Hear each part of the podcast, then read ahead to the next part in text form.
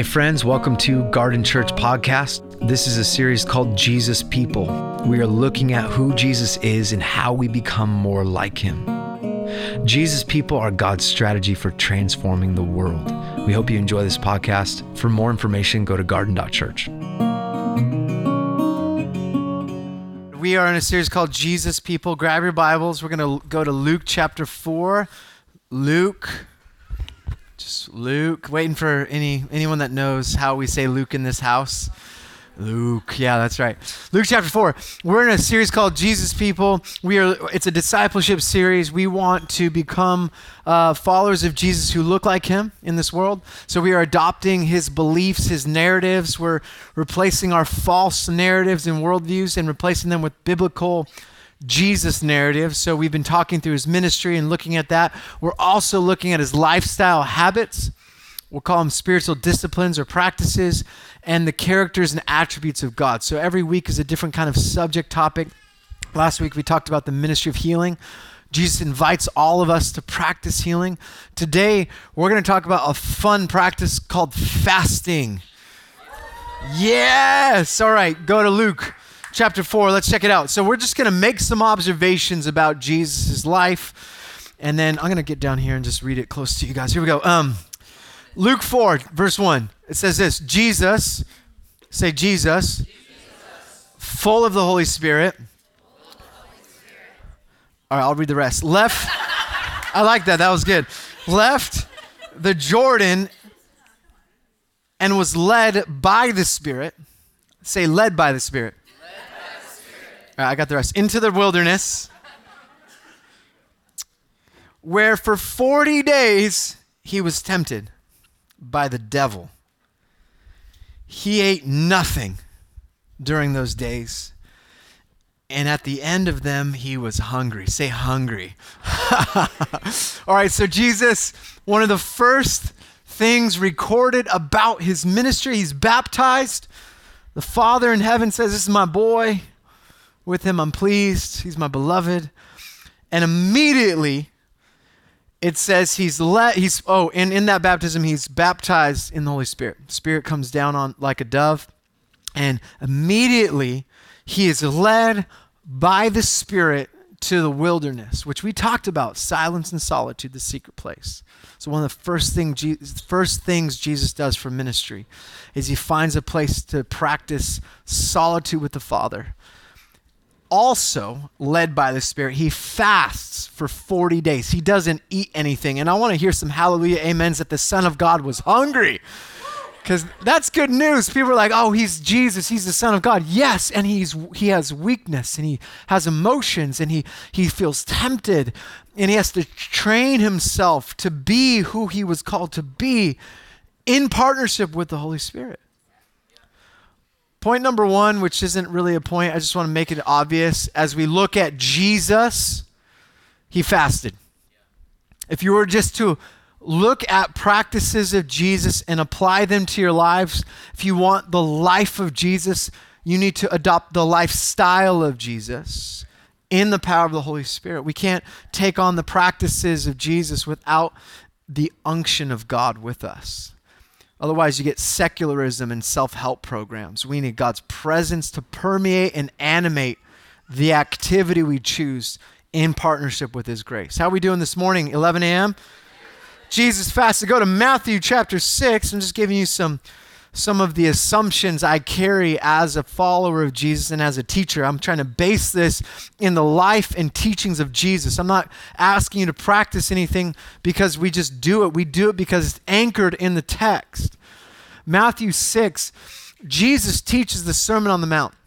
It's his epic collection of teachings on what it means to be a follower of Jesus, what it means to be a disciple or a citizen of the kingdom of heaven. And he makes some assumptions. I love the way he teaches this, this epic sermon, but there's some things he assumes that you will practice as a follower of Jesus. He talks about giving to the needy. He talks about prayer. He talks about forgiveness and love. And then in verse sixteen, he says, "Not if you fast, when you fast. Do not look somber as the hypocrites," those people who do things for show. They disfigure their faces to show everyone they're fasting. Truly, I tell you, they've received their reward. What's the reward? Acknowledgement from man.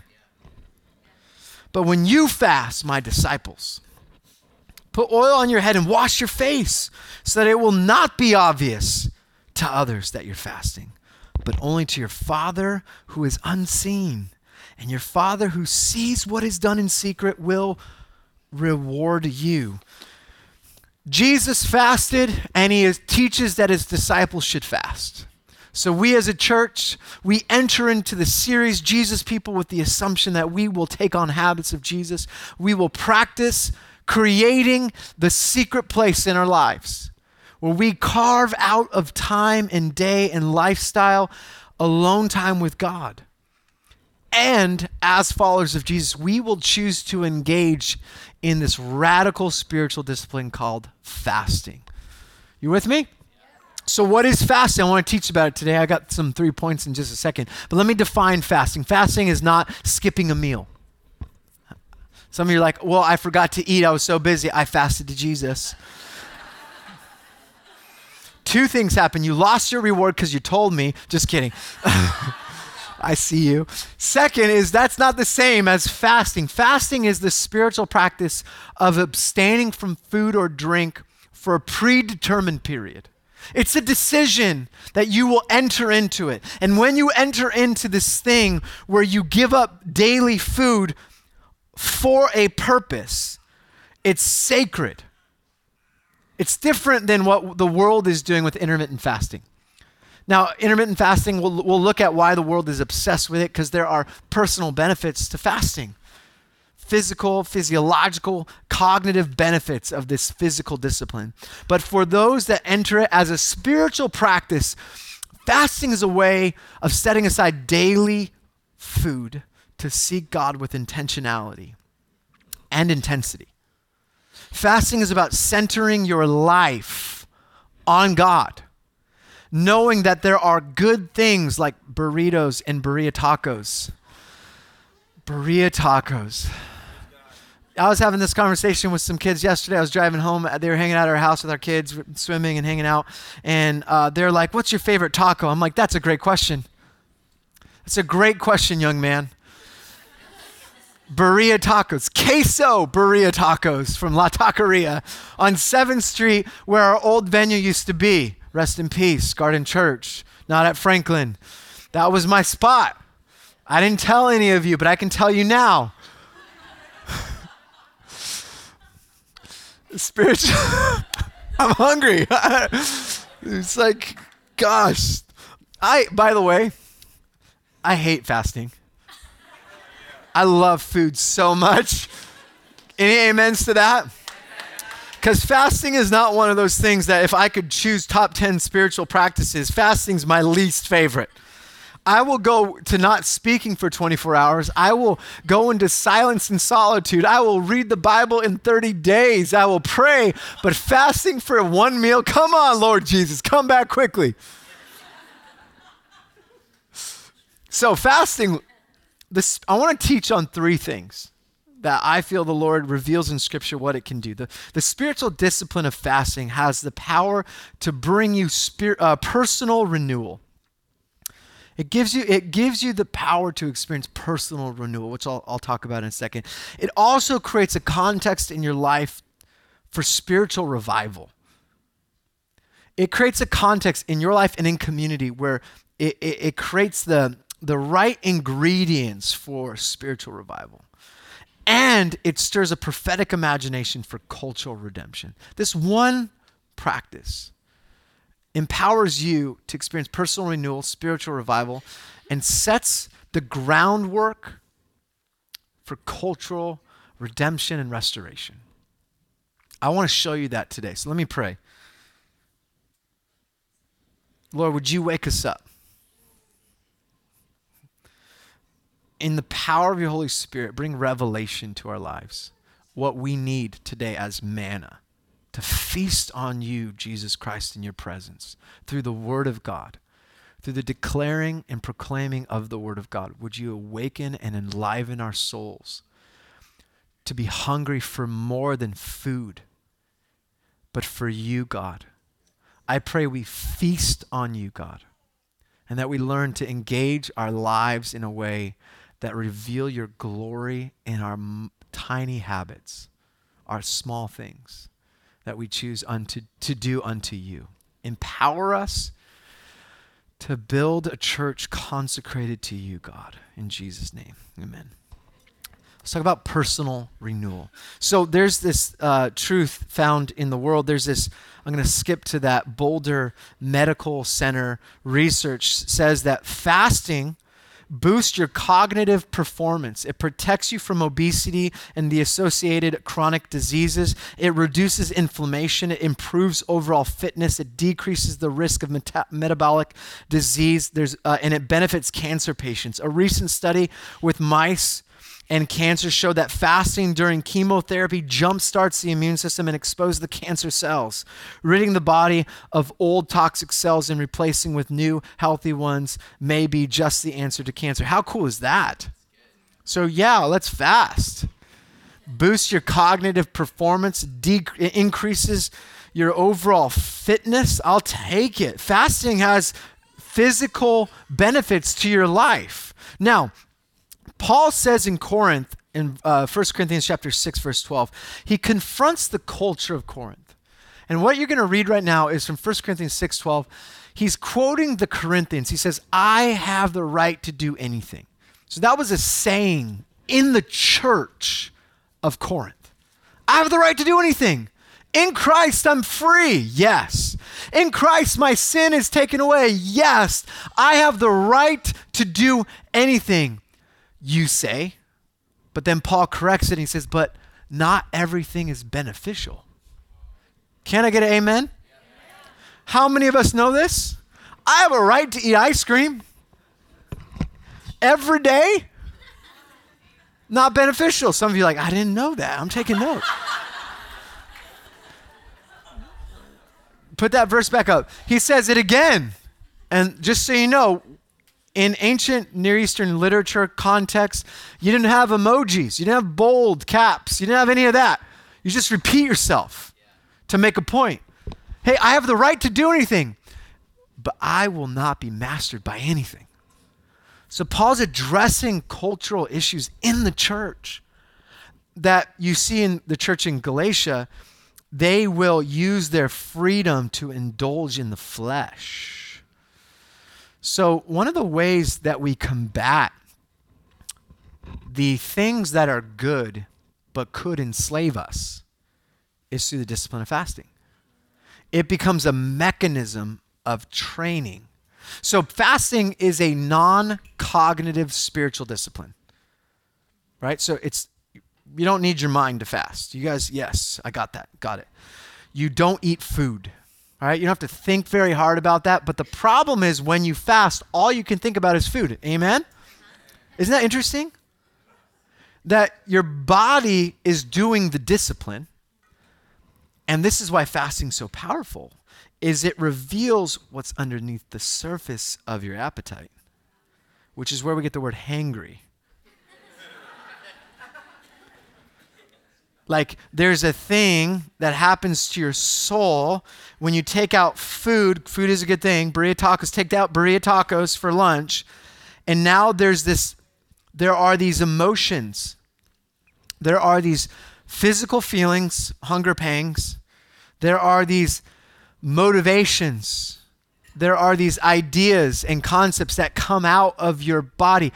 Why is it that I'm so angry when I haven't eaten? Why do I have such little self-control with my kids when I just need a snack? You see, that non-cognitive discipline is training your body in moments of weakness where you can't comfort your soul because you're intentionally engaging in this like a workout. When you can't escape the feelings of the need to control, the need for pleasure, the need to uh, manipulate the outcomes, the need just to comfort yourself with good fried chicken. This is going to be a hard sermon to get through. Lunch is just around the corner. the discipline itself trains you so that in that posture of weakness, not eating, you choose to respond and use that weakness as a training ground to form your character to be like Jesus. I enter into a fast not to get good at fasting, but to look underneath the hood of my soul that's been filling itself with my appetites for pleasure, sex, food, um, consumerism in general. We might not just talk about, like, replace food with shopping, Amazon Prime, social media, news, N P R, podcasts. But all that stuff is the consumption. And when we say no to those things, it reveals what's underneath. More than any other discipline, our need to satiate our soul with good things. Fasting, look, fasting unlocks this thing inside of you that empowers you to see what's going on underneath the surface. And what you'll discover when you fast is you probably have a lot of anger. You have a lot of bitterness, resentment. You have a lot of need to escape the emotions that you might feel because now you feel them and you just want to make them feel better. So you eat. So you consume. And I think more than any other thing, this might be a sensitive issue for lots of us because we have an inappropriate relationship with food. See how quiet it got? Ah, oh, nailed your, I nailed your sin. Look at that. Nailed your idolatry right there because we're all like, huh? Inappropriate relationship with food? No, I don't. Nom, nom, nom, nom, nom. I do. Right? And nobody talks about it. We talk about the bigger sins. But perhaps food is covering up a deeper issue in our life than anything else because we haven't seen it as an issue in our life. So fasting prepares the way for personal renewal. Clearly there's physical benefits, there's health benefits to this thing, but it sets the tone so that when you say, let's say Monday, you're going to fast lunch, and you start feeling angry and all you can think about is your next meal and you start getting frustrated. What I want you to do when you do it is to be gracious to yourself. To be a non-judgmental observer of your soul. Wow, there is a lot of anger. Wow, there is a lot of pride. Wow, I can't stop thinking about burritos now. Don't be mad when you're doing the hour of prayer that you set to seek Jesus and you're totally distracted by your hunger. Be gracious. It's about practice, not performance. It's about practice, not perfection. Fasting is entering into a discipline that's going to be hard at first and then discovering who you really are when the mechanisms of comfort are gone. Personal renewal is the beginning. The second thing is it creates an environment, an atmosphere, a context for spiritual revival. That idea of like, it does something inside of your inner being. It gives you something that you didn't realize you needed. It creates a, a, the ability for you to receive from the Lord in a way you wouldn't have had you not partaken in the fast. It awakens something in your spirit. Now, I know it's hard to hear this because we're so Western and we're like, oh, we're mostly physical and we think materialism. I need you to see this through the lens of the inner spirit you have, that the Holy Spirit comes and permeates and energizes and animates. So go back to Luke chapter four. Luke, let me hear it. Luke, you got to get deeper. Luke, there we go. Luke four. So verse one says, Jesus, full of the Holy Spirit, left, and it says, led by the Spirit into the wilderness. He gets tested. So the Spirit of God leads him to be tempted and tested, leads him to be tested, leads him to fast in solitude and silence for forty days. In his fasting, he's confronted with some demonic activity. In his fast, before I keep going, in the fast, all sorts of things come out. Number one, he's hungry. I'm so glad that's in Scripture. Number two, the enemy tempts him. And the enemy tempts him while he's fasting in an area that we will all be tempted in, in our life. It's the primary form of temptation. He questions your identity. Jesus just heard from the Father, this is my boy, whom I love. With him I'm well pleased. I mean, come on. You start off with the affirmation of the Father. That the Father saying, you have what it takes. What's the very first thing he's confronted with in the wilderness? If you really are the Son, prove it. Turn this stone into a piece of bread. Solve your immediate need of hunger. And then he'll go on to basically prove his messianic mission. If you really are this identity, prove your calling. Jesus is tempted, and it's the fast that creates the training ground for him to become the kind of person that can minister in power. Verse fourteen, Jesus returned to Galilee in what? The power of the Holy Spirit. He's led by the Spirit to fast. Out of the fast, he's led. Now he's returning in the power of the Holy Spirit. Something happened. Something happened in that space, in that context, for him to operate from a place of power, where he will become the kind of person that when the worst possible thing is thrown at him, nails are being driven into his wrists and his ankles, he will respond not out of anger and hate, which could be possibly something he experiences in that moment. He chooses to tame that and respond with, Father, forgive him. Where did he learn that self-control? Fasting. Oh, he's the Son of God. He always had it. I don't think you can prove that scripture. He trained himself in partnership with the Holy Spirit to become that kind of person that would respond with forgiveness. Fasting is the same for us. It's a, a personal renewal, but it's a spiritual revival. Look at Daniel chapter ten. The primary purpose of fasting is to fix your eyes on the heart of God. And fasting is about growing your uh, a greater relationship with God. So in Daniel chapter ten, look at this. I want to show you something. Verse one, in the third year of Cyrus, king of Persia, a revelation was given to Daniel. Daniel has a revelation. Its message was true, and it concerned a great war. The understanding of the message came to him in a vision. At that time, Daniel mourned for three weeks, and he says, I ate no choice food, no meat or wine touched my lips, and I used no lotions at all for three weeks. All the ladies are like, wait, time out. What? Fasting lotion? Some of you are like, that is devotion. I can do the fa- I can do food. I cannot do lotion. Dry, cracked skin. Verse twelve.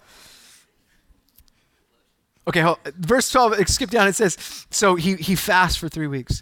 Then he continued, he's visited by an angel of the Lord. And listen to what the angel says. Do not be afraid, Daniel. Since the first day you set your mind to gain understanding and to humble yourself before your God, your words were heard, and I have come in response to them. But the prince of Persia, the prince of the Persian kingdom, resisted me for twenty-one days. Okay, so check this out. This is a word for our generation. Daniel is someone to study for how we remain faithful in exile. How do we remain faithful when the world that we live in opposes our beliefs and values? How do we resist the evil indoctrination of the empire? Daniel is a model of resistance. We'll talk about it in a second. But Daniel has a vision from the Lord. He hear, he has a dream, a revelation of some kind. He doesn't text his friends his dream immediately. He goes to the Lord for the interpretation. He doesn't send a voice memo for all of his prayer group to know how spiritual he is. He sets himself before the Lord to get the answer to something that concerned him to the point that he fasts for twenty-one days. And when the angel of the Lord comes to him in his humility through fasting, the angel says to him something that would frustrate the heck out of me. I heard you on day one. I was dispatched to you to deliver the message to you, but there was a demonic force over this Persian region that kept me from delivering this message. There is a cosmic, unseen battle happening where there are angels resisting messengers of God and the will of God, and it required, he says, another angel came and took my place against that uh, that fight so I can deliver this message twenty-one days late. What does Daniel teach us? To a generation of maybes. To a generation of no commitment whatsoever. To a generation of feel good. If my heart says to do it, I'll do it. To a generation that knows no sacrifice. I'm going to sacrifice until you answer, Lord.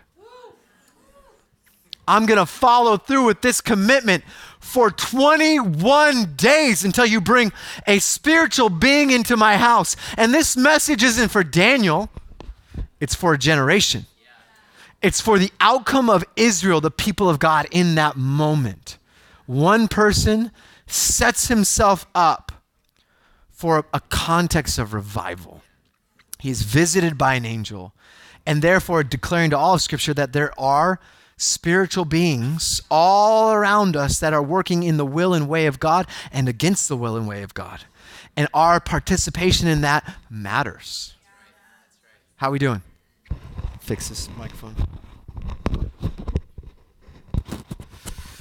We need to see our fasting as a practice that we do unto the Lord, that we seek, we let go of the small good things for the greater thing, the small good things for the greater one.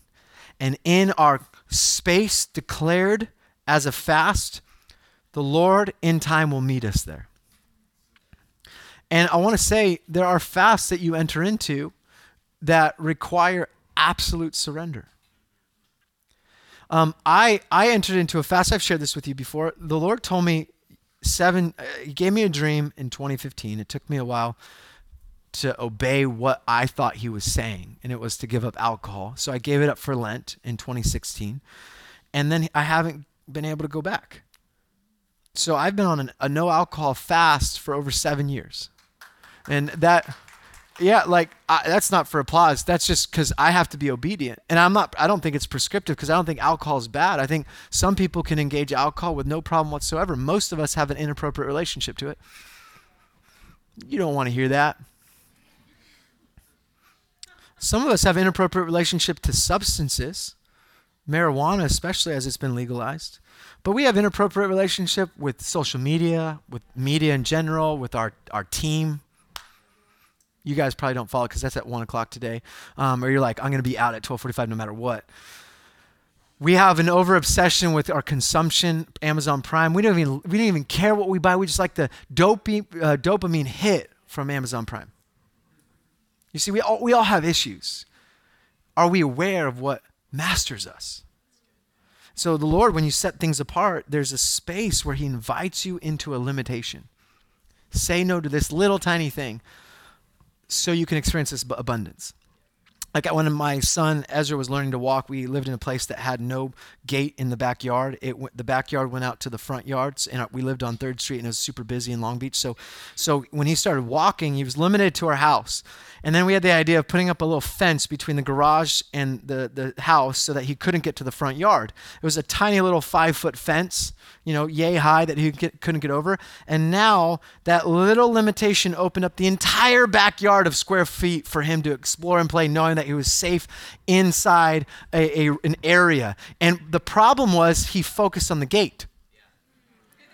Meanwhile, he quadrupled the space of him being able to ex- explore as a child, but he just looked over that dang fence because he just wanted out there. If he just turned around, he'd see abundance. Wow. Fasting's the same. Give up the little things. Some of you right now, the Holy Spirit's dropping like airdrop style ideas into your, the Spirit's airdropping. God did this first, by the way.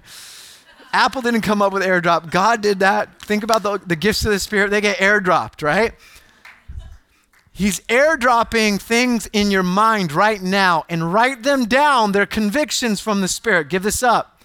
Release it for a season, then say, God, how long? And then dedicate it and watch what God does to your spirit.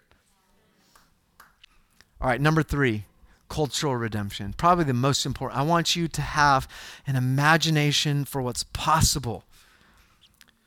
First, we live in a moment of time that I used to be a little less black and white on this. It is black and white. There is no neutral territory in our culture and world today. It is either part of the kingdom of God and expanding God's way of life or destroying his way of life in the kingdom of darkness. I know it's hard to hear this in our Western context, but right now we live in a time where the kingdom of the world that we live in, our culture, opposes the values and belief systems of the kingdom of God. It opposes the lifestyle that God requires of his disciples. And it's the norms that culture feeds uh, you over and over again through uh, are, are things that we practice over a long period of time. If we're not careful, the more we consume our cultural goods and practices and its values, the more self-focused, the more anxious, the more addicted, the more entertained we are, and the more desensitized we are to the hypersexual messages and content we see every day. Every day you live, there's advertisements that are forms of propaganda feeding narratives to you that you are not enough and you are inadequate and insufficient, and the solution to your problem is simply more. And the culture that we live in shapes our mindset. It shapes what we believe, how we interact. It shapes our habits. It shapes our lifestyles.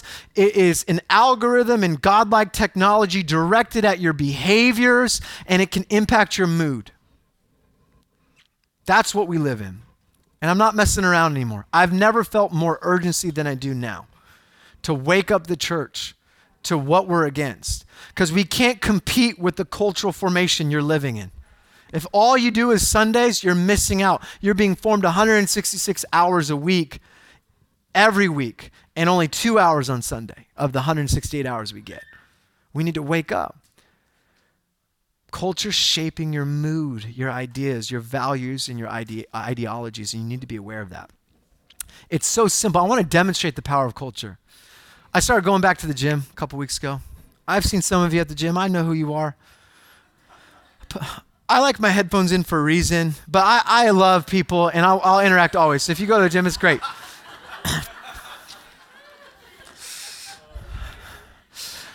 But if you're at the gym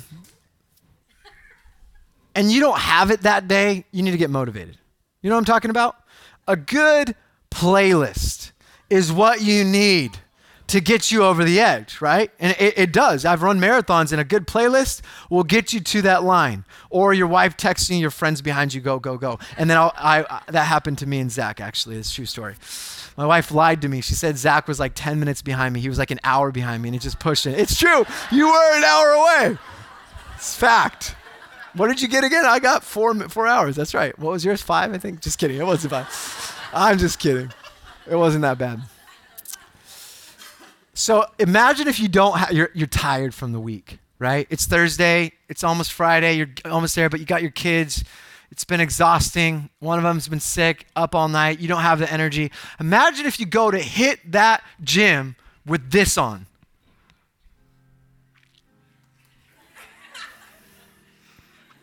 Just you're on that treadmill. Just like, you're, you're at the bar, but you're gonna do some squats, right? And you're like, huh! Like, could you imagine seeing me? And like, they're like, what are you listening to? And I'm like, I'm about to do some, huh! Pop it up. That's not gonna work. Am I right? It's not, what does this do? You know what you want? You want a glass of wine? You want a journal? Pictures of your exes? Just scrolling through. Am I right? All right, you can stop that. That that's the power of culture. Now, if you're at the gym, this is what you want. You get there, you show up, you're like, I'm gonna hit this treadmill. This is what you want. You're this, this like you're you're like ready. You you could be exhausted. You're at a one, and this puts you to an eleven. Am I right? All right, you can shut it off. You could have no creatine, none of that stuff at all, and you're gonna finish the workout. power of culture. Every day you wake up, you're being fed something that shapes your mood, your motive, your ideas, the way you think. Do I have what it takes? The world's like, no, you don't. Should I do this? Yes, it feels good. You're living and swimming in a culture. So how do we resist the culture? How do we create the power within us, the resolve to withstand the power? Go to Daniel chapter one. Let me just read a couple of verses. Daniel one, again, another example. Fasting becomes the mechanism.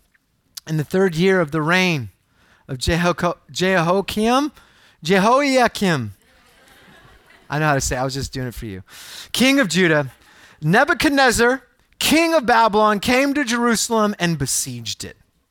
He surrounded the city so no one could come in and out. No sewage can be left outside. It all stayed inside. There's no food coming in, no water supply. It was all shut down. And the Lord delivered the king of Judah into his hand, along with some of the articles from the temple of God. These he carried off to the temple of his God in Babylonia and put in the treasure house of his God. Oh, this is like Yahweh zero, Babylonian gods one. You would have been weeping reading, like, what? This is judgment on Israel. The creator of the universe released his hands in judgment and said, if you're not going to follow me and obey my way, I'm just going to hand you over to your adversaries. They occupy, they destroy the place where heaven and earth meet. They take the artifacts consecrated to Yahweh and they go somewhere else. This is a major defeat. Then the king ordered Ashpenaz, chief of his court officials, to bring into the king's service some of the Israelites from the royal family and the nobility. Young men without any physical defects, handsome, showing aptitude of every kind of learning, well-informed, quick to understand and qualified to serve in the king's palace. He was to teach them the language and literature of the Babylonians. The king assigned them a daily amount of food and wine at, from the king's table. They were to be trained for three years, and after that, they were to enter the king's service. Among them were chosen were some from Judah, Daniel, Hananiah, Mishael, and Azariah. The chief gave them new names. So the Babylonians were conquerors. They knew how to conquer people. Their goal wasn't just to occupy new land. The goal was to change the culture of the people, to change the way they thought, the way they think, the way they worship, so that the future generations would represent Babylon, not the conquered territories that they occupied. And there was a strategy to the Babylonian cultural formation. The Babylonian strategy for cultural, cultural formation looks like this. Number one, lock down their cities. Destroy their places of worship. Desecrate their places of worship where you put in false gods into those houses of worship. You indoctrinate the next generation with false belief system, values, and narratives. You desensitize people to a pagan worldview and practices. You change their names and you change their identities so that these people will forget who their God was and the future generations will worship other gods. This is the Babylonian strategy, thousands of years old. Daniel's name meant God, Yahweh is my judge. His name become becomes a Babylonian prince. Bel's prince. He's named after a Babylonian god. Hananiah, Lord is gracious, becomes illuminated by the sun god. Who is like God becomes who is Ishtar. The Lord, Yahweh is my help, is now a slave to another Babylonian god, Nabu. Talk about conquering the minds of the next generation. Daniel and his friends represent the best of the best of future generation. They're teenagers, caught up in the midst of Babylon. And the question that Daniel, the book, is answering is, how do I live faithful to God's way when everyone around me is unsupportive and oppositional to that position? This is the entire book of Daniel, where you have the most powerful systems of the world in its time crushing another nation.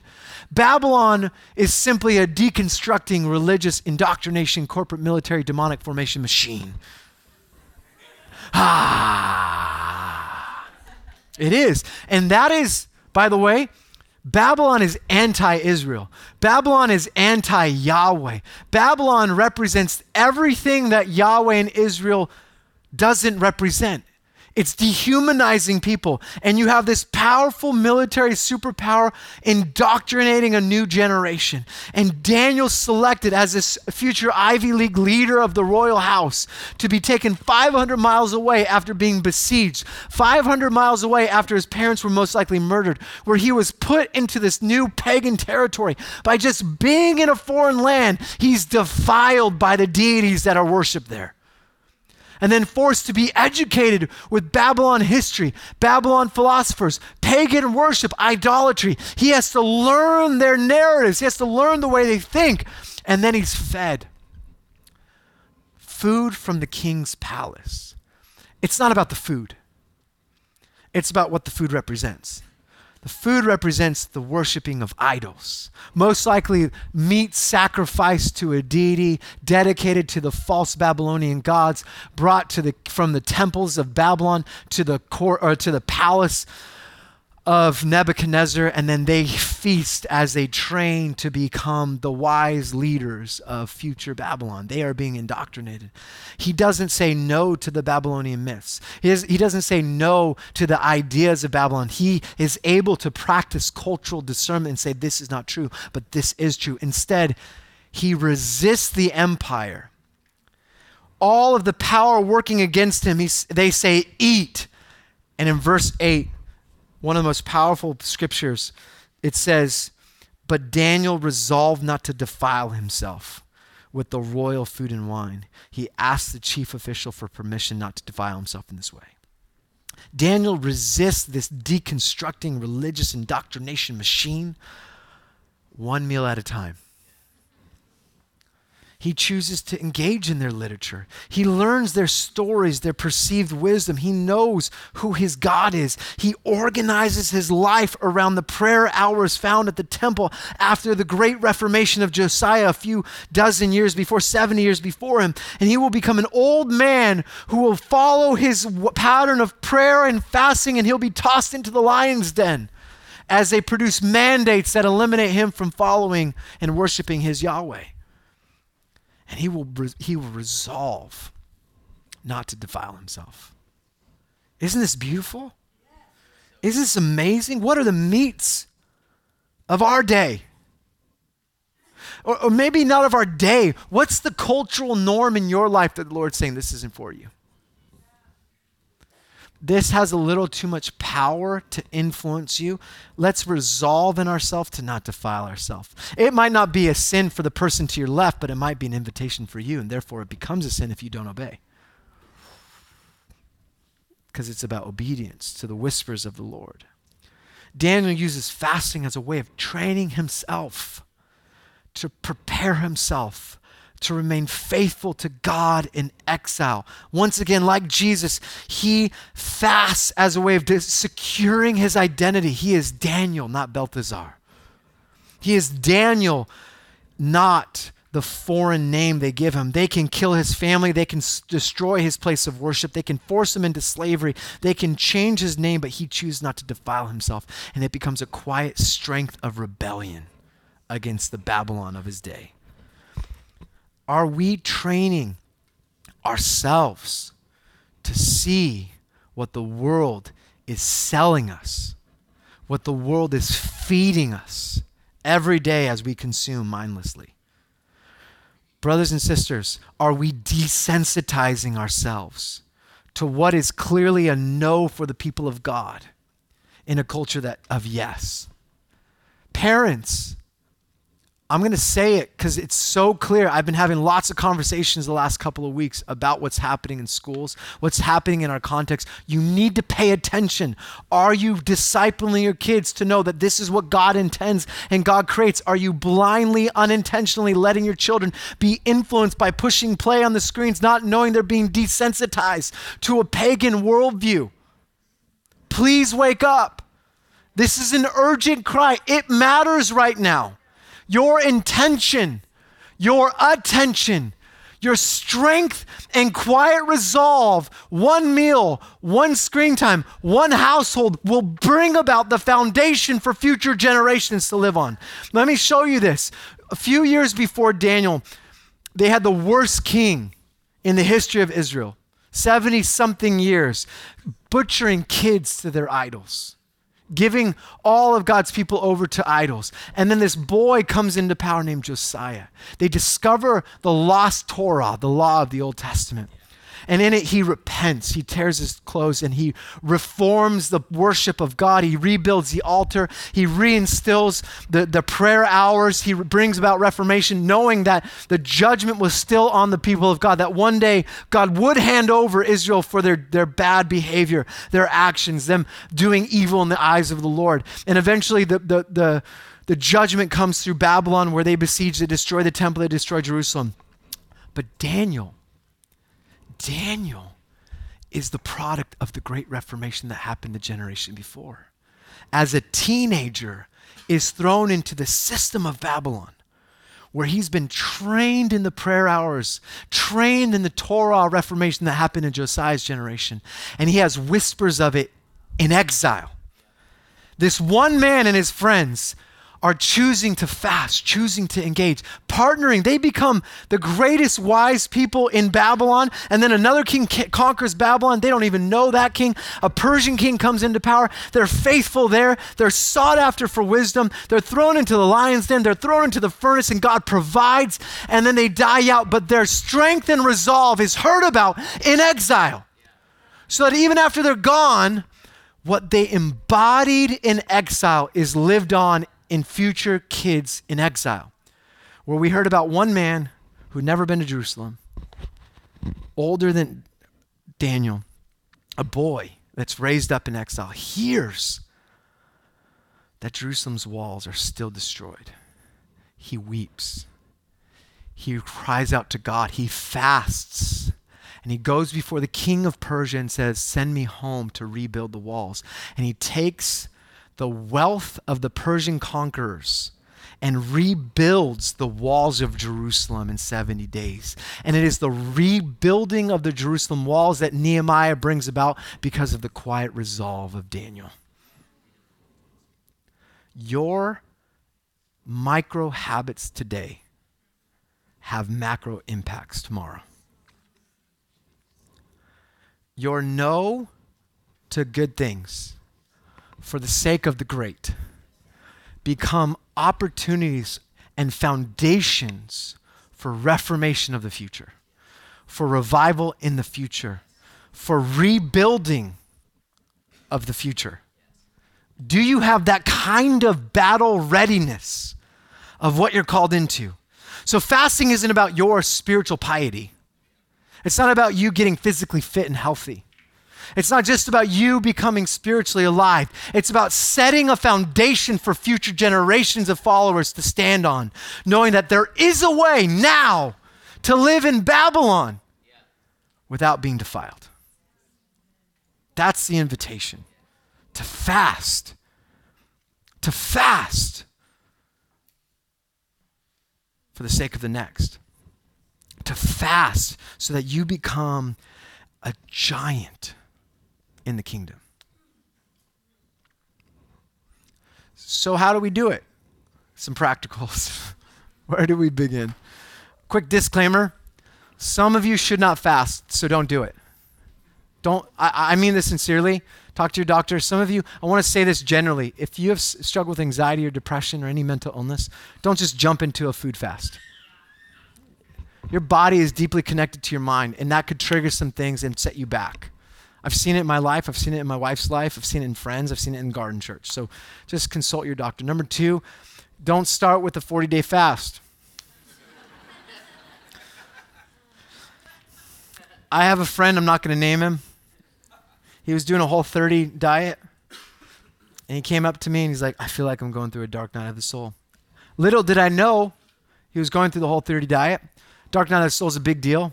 It's, it's the quieting of the senses. Dark night of the senses is where you don't feel the presence, you feel the absence of God. It's a it's a it's a, a thing that I don't think happens as often as we want to make it happen, to be honest. I asked him this question, did you change your diet recently? He's like, yeah, I'm day seven in Whole thirty. I'm like, that's the problem. Go eat some pizza and see what happens tomorrow. And sure enough, it changed his whole disposition. My point is, it's a marathon. And when you train for a marathon, you start not with ten miles or twenty-six, you start with one mile. So go one mile at a time. And when you start your fast, when you start, we're gonna start with one meal. So I'm talking about food. You need to know that in scripture, there was no social media fast, okay? There was no like media fast, oh, I'm gonna detox my digital life. Like, we should do that, but that's not what fasting we're talking about. We're talking about food and beverage and alcohol. Start small, start with food, start with one meal, use that time. So let's say tomorrow or in Tuesday, you wanna fast. You're gonna say, Tuesday, I'm gonna fast my lunch. I'm not gonna, I'm gonna eat breakfast, I'm gonna eat dinner. My lunchtime will be dedicated to the Lord. That's what you do. God, I give you my lunchtime, and give him that time. Grab your prayer journal, grab scripture, and dedicate that time as an offering to the Lord, where you take thirty minutes to an hour to eat. I don't know who eats in that for an hour, um, but you take that, but and you dedicate that space as sacred place consecrated to the Lord, all right? And do that for a few months, once a week, one meal. And then move on. Maybe you try two meals, and then maybe you try twenty-four hours, and then maybe you you you've practiced long enough that you can choose to do uh, extended time. We know there's seven-day fasts, there's three-day fasts, there's forty-day fasts, there's fasting in scripture, there's all sorts of resources out there. I just want to remind you that you should just set a, set some time apart, not eat, for the sake of seeking the Lord. Go to the, the other thing. There's you can fast food. We're going to start there, but we're also going to fast um, other things as well. And I want to encourage you that you should fast alcohol. You should go through seasons of fasting, dedicating that to the Lord, not for your personal benefit. This is a huge shift for us, church. This isn't about you. This is about God. This isn't about your well-being. This is about God and his being. Yes, you should fast alcohol to get healthy, one hundred percent, that's the byproduct, but I'm talking about dedicating it to the Lord. You might be doing Pursuit ninety, and you might have some fasts and healthy rhythms, but that that's for your personal benefit unless you've consecrated yourself as a dedication to the Lord, not just for your physical well-being. It's a very different thing. It's an act of worship. You can you can fast distractions. Let me just say that fasting in the New Testament, or in the Old Testament and the New Testament, is an act of worship. If you read Isaiah fifty-eight, where we get our name, the garden, from, it says, is this not the fast that's required?